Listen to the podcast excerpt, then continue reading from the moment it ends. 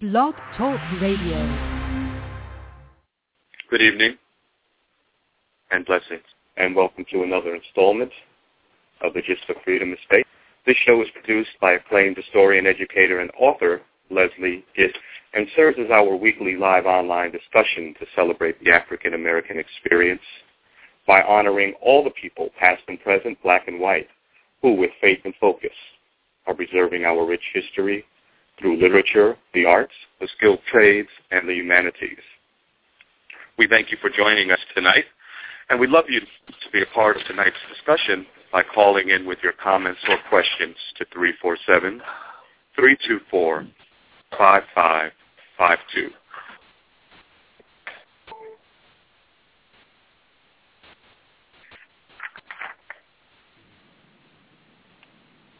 Good evening.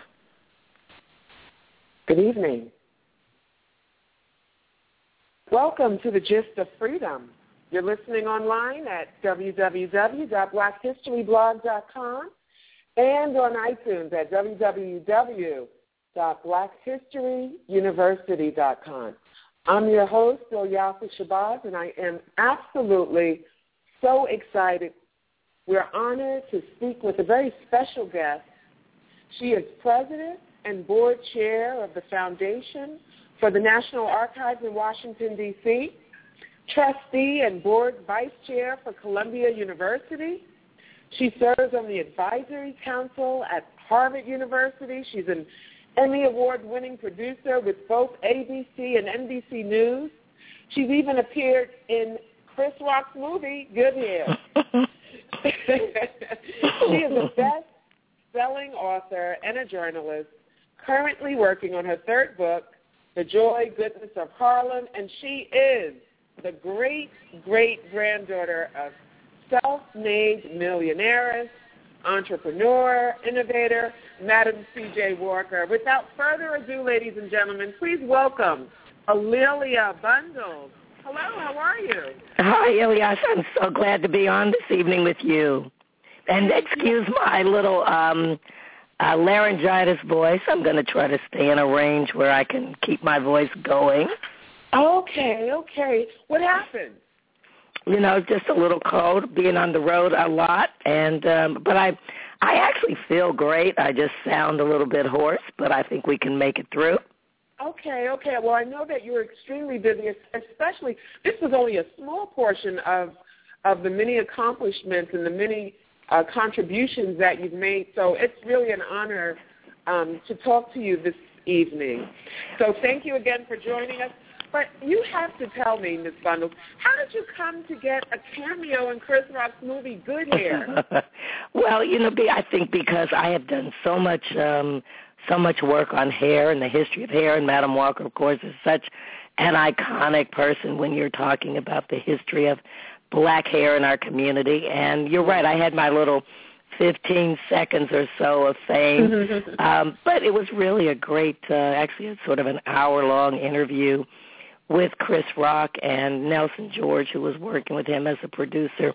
And I had a really great conversation with him. You know, as it ended up, as you know from the movie, the um, the, the history part was really pretty small there were so many other interesting things to talk about. So a lot of what I talked about really ended up on the cutting room floor. But I truly enjoyed my time with the two of them. Oh well, that's wonderful. I think it was apropos. Um, you know, I also I think it's especially uh, fantastic for our young people to see that you're preserving history and that you're preserving a very important part of American history so that our children are cognizant of the many contributions their ancestors made in spite of the challenges and the psychological traumas forced upon them. Can you tell me? Yeah, go ahead. No, no, I was, no. Please go on. Well, I want to know exactly what you're doing to preserve um, her legacy and why you find it so important. Well, you know, I, obviously you and I share this um, sort of passion for keeping family legacies alive. And um and I did a little bit of reading about you this afternoon just to remind myself. And of course your your wonderful book. But I think like you I really grew up um not being sort of overwhelmed with the legacy of family. My mother, like your mother, was wise enough to let us grow up and be ourselves, but to let us discover these famous um, relatives and ancestors in our own way so that we could come to terms with it in our own way. So when I was growing up, my mother was um, a vice president at the Walk Company in Indianapolis. It was at that point still a you know relatively thriving business, and I grew up in a household where I was surrounded by things that had belonged to her, and that had belonged to her daughter. The baby grand piano that I learned to read music on had been in one of A'Lelia Walker's apartments in Harlem. So lots of famous people had played that piano. I didn't really know that when I was growing up. And the silverware that we used every day had Madam Walker's monogram and Aww. her china and some furniture and other things that were around the Mhm. house. But it wasn't something that was you have to be this person, you have to live up to this, you have to live a certain way. It was you need to be a child and you need to get your education and you need to grow up. But in my um interest in being a journalist and being a writer, I began to discover stories about them, and I was really more fascinated by A'Lelia Walker and her Harlem Renaissance friends when I was in high school in the late 1960s because she'd known Langston Hughes and Zora Neale Hurston, so that was kind of my entree. And Mhm. then when I was in graduate school at Columbia in journalism school, my thesis advisor was a sister named Phyllis Garland, whose mother had been an editor at the Pittsburgh Courier, and Phil herself had worked at Jet and Ebony. She recognized my name, A'Lelia, and made that connection, and she said, well, that's what you're going to write your Mm. master's paper on. So that kind of gave me validation and permission to uh, to pursue that. You know, and another coincidence that you and I have in common is that Alex Haley was very interested in my family story, and we Mm. met in the early '80s. And he he was very interested in writing something. He he ultimately did not, but he became a mentor to me and encouraged me, and really was was instrumental in me being able to do some of my early research. So now I preserve it in a lot of ways, and you know, giving things to museums and writing books and doing speeches. Okay. Wow, that's you know, I, I, I just really commend you uh you know, in, in everything that you're doing. So when you found out that you know, that she was, you know, this magnificent woman who made a significant contribution, um, what did that mean to you? Well, you know, I, I think like most kids, I was a, a bit ambivalent about it because you know you're a kid, you don't really want to have you know people say, oh, you think you're this or that, you know, you just really want to be a kid, and Right. so it took me until you know really. I mean, I knew about it, and as I say, I was really sort of more interested in A'Lelia Walker and the Harlem Renaissance. But you know, as you become mature, you really realize just how significant these people are. And as I began to delve into her life and really learn about the struggles that she'd had and, you know, Mhm. coming of age right after the Civil War, being orphaned at a very Mm. early age and a washerwoman, no real education, and then how she Yeah. transformed herself, I truly began to appreciate the struggle that she'd had. Exactly.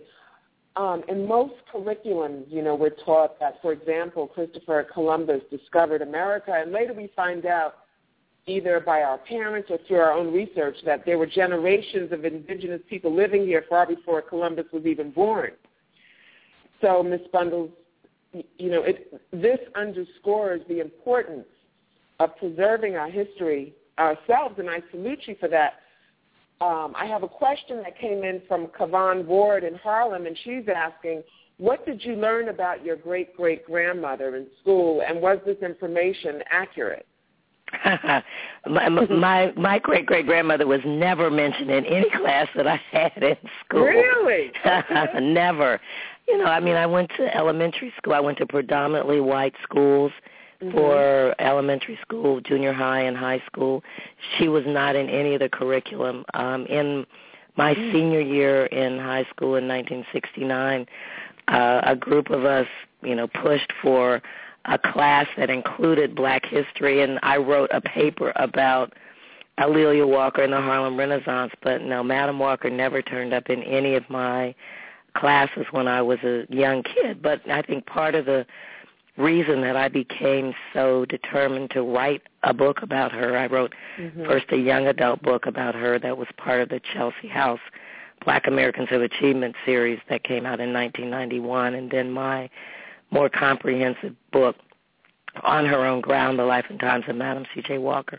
But I was really determined that I wanted to future generations to mm-hmm. have the books that I wish had been written for me.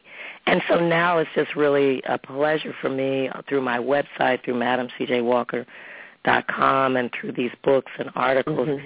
that I get lots of queries from kids during Black History Month and Women's History Month, and that lots of kids are now learning about her. So she is in the textbooks whether right. it's history books or even math books with problems about you know sales and how you calculate your sales.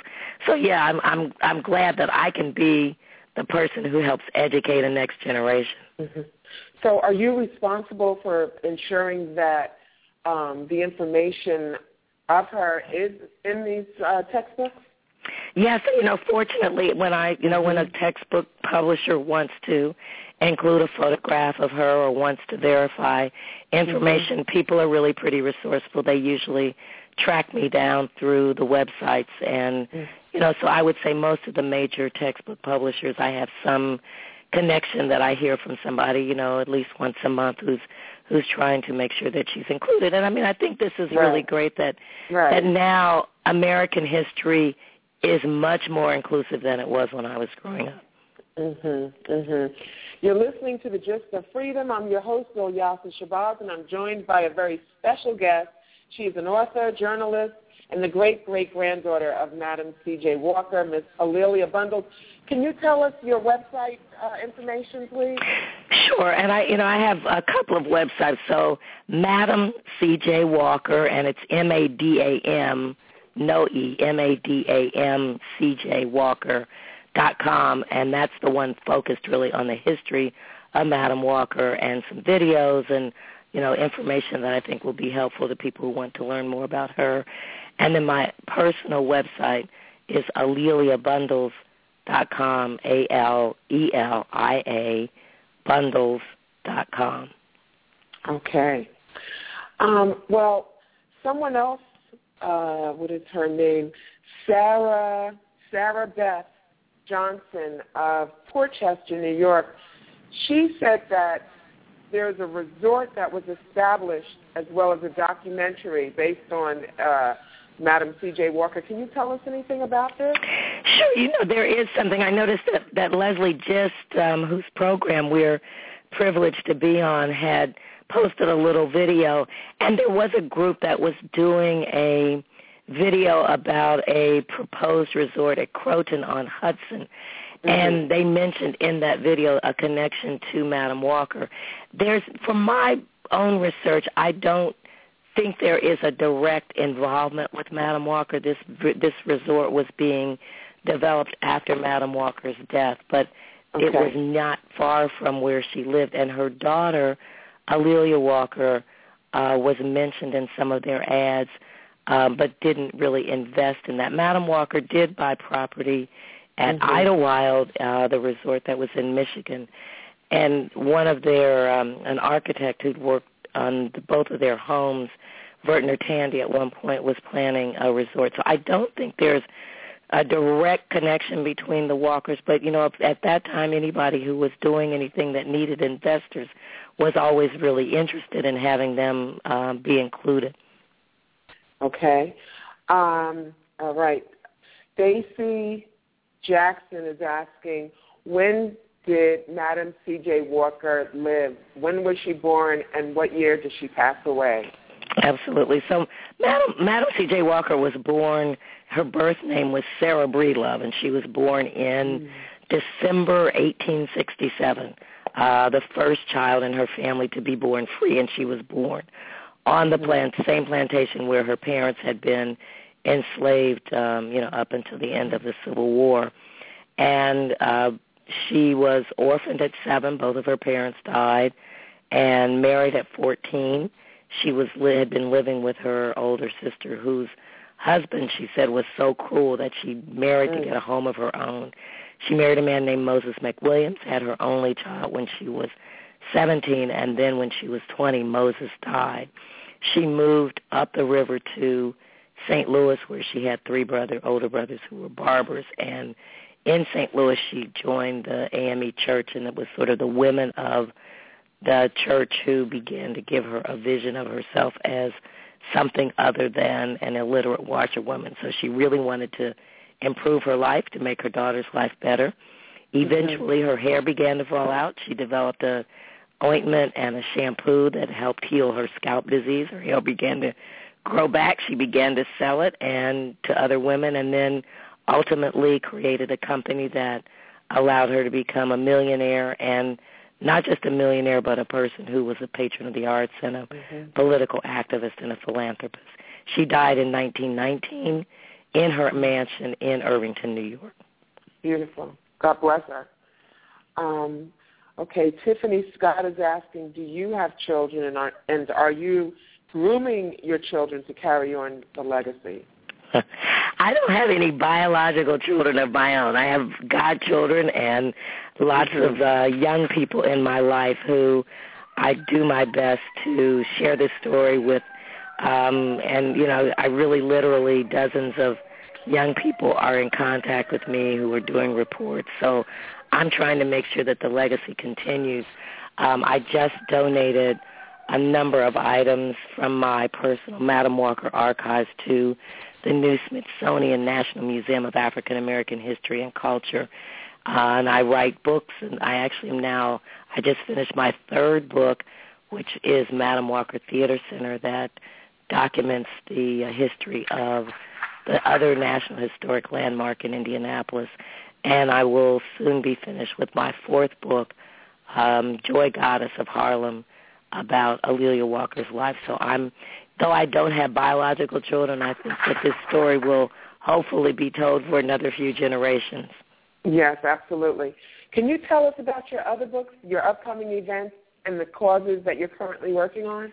Sure, absolutely. So um, on, on my website, on AleliaBundles.com, people can find out more information about Madam Walker Theater Center, um, which is an Arcadia book with 200 photographs and things that we've collected through the years really a lot of vintage photographs, many of which have never been published uh, or mm-hmm. rarely published. And so I think it's a really good primer for people to get to know who Madam Walker is.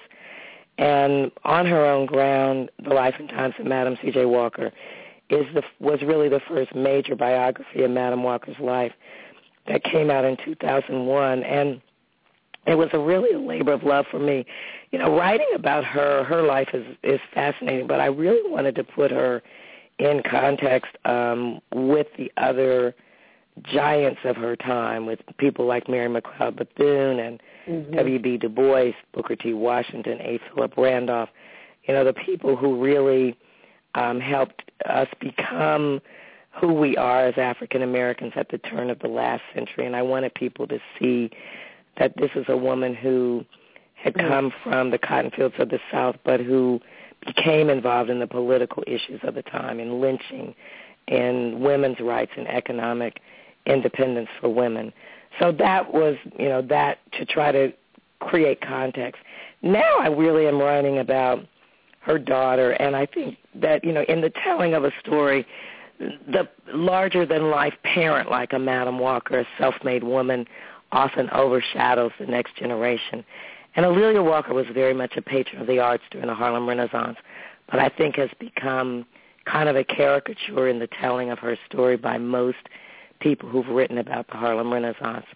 I think Langston Hughes got it right in uh, mm-hmm. his book The Big Sea, but but most of the other people who write about the Harlem Renaissance sort of think Madam Walker made the money. A'Lelia Walker spent the money. She partied her way through the Harlem Renaissance. Well, she did have great parties, but her life is so much more complex yeah. than that. And she was really mm-hmm. friendly and supportive of the artists and writers and musicians. So I'm trying to tell that story now. Right, right. It's extremely important. Um, is there a Madam uh, C.J. Walker Foundation?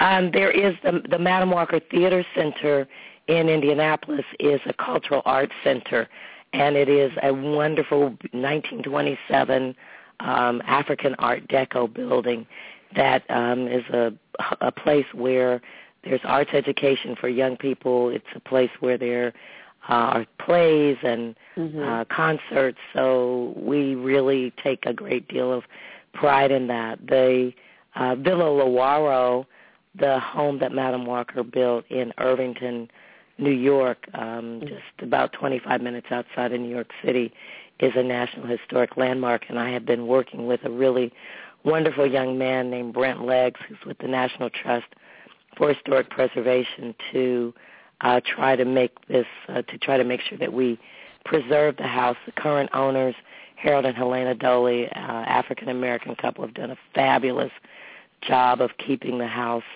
um, preserved and restored. And so, mm-hmm. and Brent Leggs and I are working on uh, the future of that home. So, and then we have the Madam Walker Family Archives, which is my personal mm-hmm. collection of Walker documents and clothing and photographs so we try to make sure that the that the that there's no foundation that gives away money, but we right. have these various entities that preserve the legacy. Mhm. Very very important. And um you know, you're a, such an inspiration um and it is extremely important that we preserve, you know, if it's going to be a, preserving a historical landmark or you know, the information to go in the textbooks that we make sure that we do it ourselves and that the information is accurate. Um, now, I know you have the Madam C.J. Walker Theater. Can you explain to us the depths of your grandmother's investments and, and why you choose the theater as your subject in uh, the book, and in that particular book? Sure, absolutely.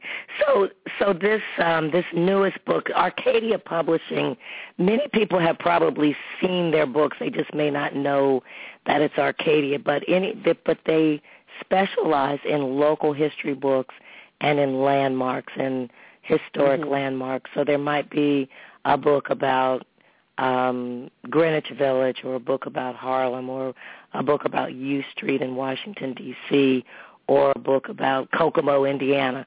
But people mm-hmm. at historic societies will put together these books, and they're wonderful because they include 200 photographs. So I wanted to make sure that the Madam Walker Theater Center in Indianapolis had something so that when visitors and people who come really from all right. over the world mm-hmm. to mm-hmm. see this, so that when they leave the the theater, they have something that gives them the history of Madam Walker and the rich history of Indiana Avenue, the neighborhood that surrounded the building, and all of the things that went on in the building. This was 1927. Just imagine a four-story, block-long, flat-iron building mm-hmm. that with African American theater, drugstore, beauty shop, doctor's mm-hmm. offices, dentist offices, the NAACP, a restaurant, a ballroom. So it was like a mini mall for African Americans and really was the center of African American business and culture for the city.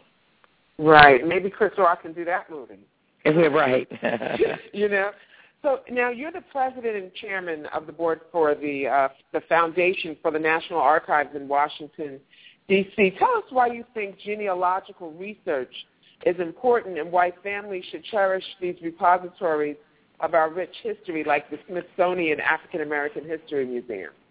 Well, you know, you're, you're so right. I mean, I became involved with the uh, Foundation for the National Archives through one of my colleagues at ABC, Cokie Roberts, and I um, worked together at ABC. And she years ago did a a book called Our Mother's Daughters and mm-hmm. included uh, essays about a number of historic women.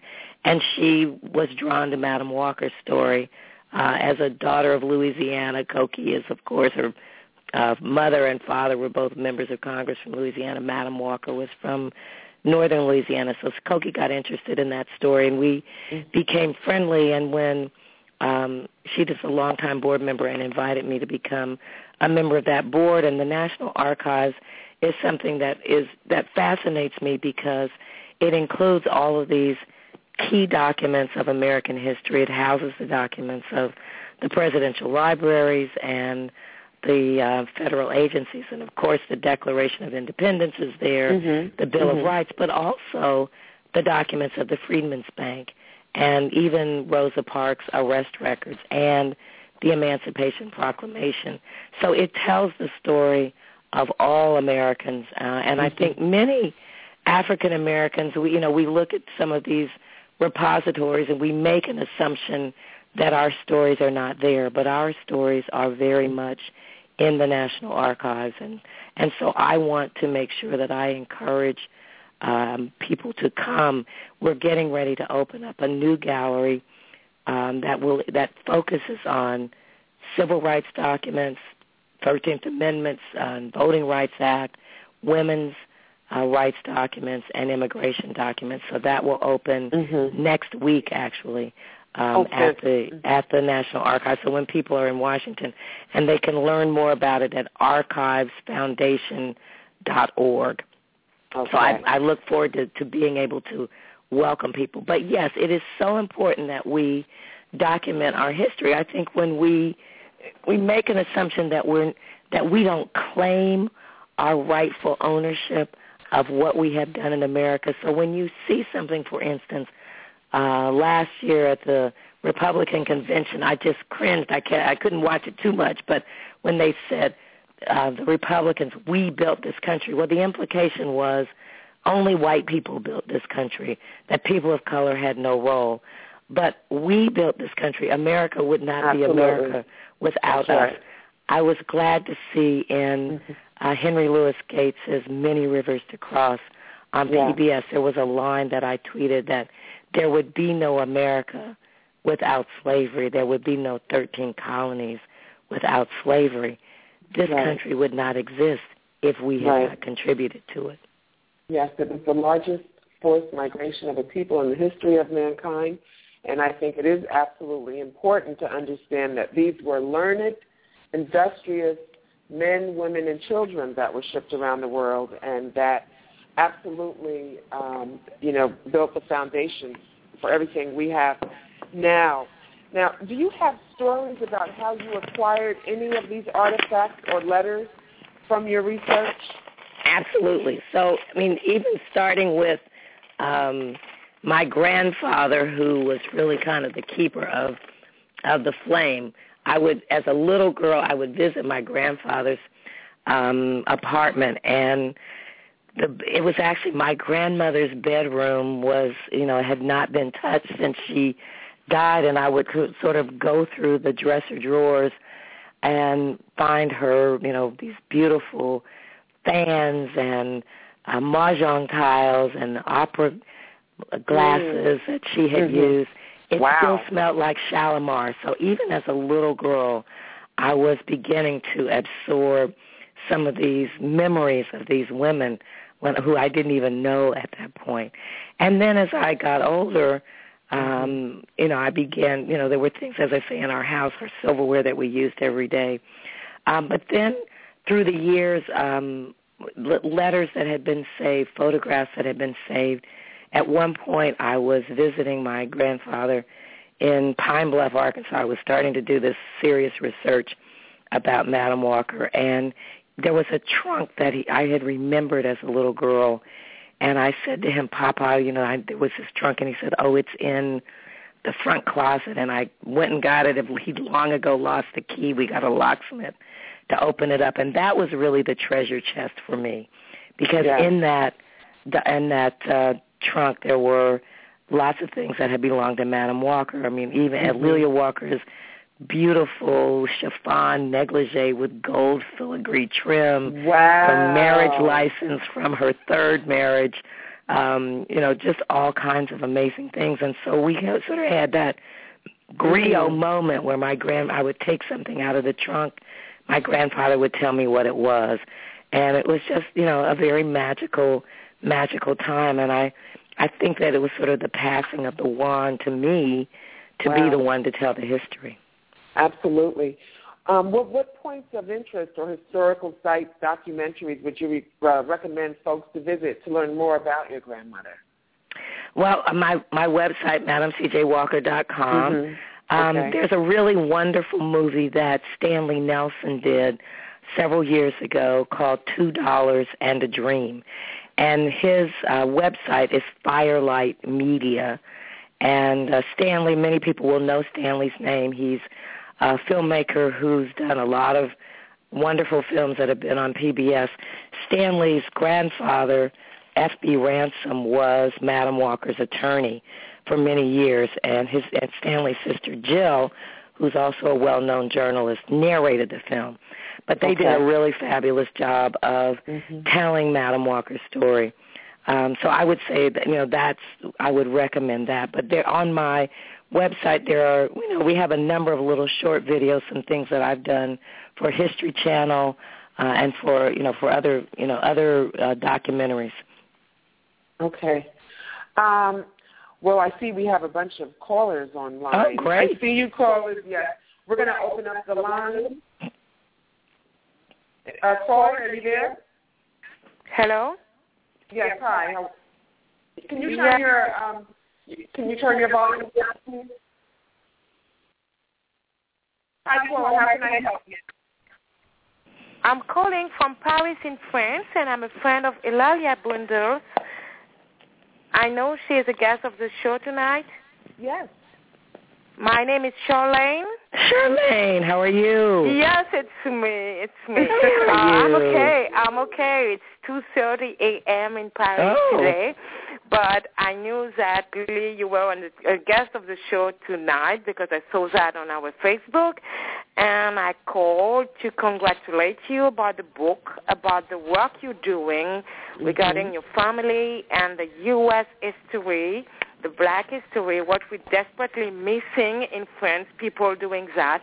So I want to be a support and congratulate you. That's why I called. Well, thank you. And Charlene has been, um, Charlene and I met in Chicago some years ago. She is uh, doing wonderful work with cosmetics and hair in Paris, coming to Los Angeles, and, uh, you know, really is a modern day Madam Walker herself. Wonderful, wonderful. Thank Welcome, you. Thank you so much, Elise. That's what I'm trying to do, trying to go on the same path, but it's not exactly the same thing. So maybe in a few years, I will have my great great granddaughter talking to me, talking about me like you're doing. But it was just to congratulate, and I and I wanted to let people know that over the other side of the of the ocean, you're well known, Lily, because you were a mm-hmm. really wonderful person, and I'm proud of being your friend. Likewise. Oh, that's very nice. Thank you, Charlene. Okay, bye-bye. Bye, Bye-bye. sweetie. Au revoir. Au revoir. Au revoir. Are there any more callers online? Okay, I think some of the some of them get a little shy. okay, well, let's see. That was very sweet from Charlene and Paris. Um, now, uh, do you have any parting advice or comments you'd like to share with our listeners, um, Ms. Bundle? Well, you know, I, re- I I would really just encourage people to learn their family history.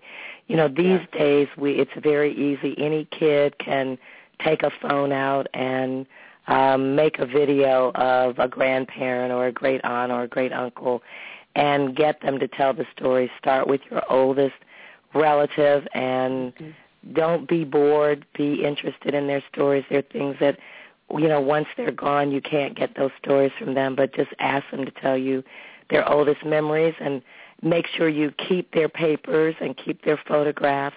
These days you can scan it. You don't have to have the original. But we, mm-hmm. but we need to preserve our history. We need to make sure that our children do not forget. Yes, yes, absolutely.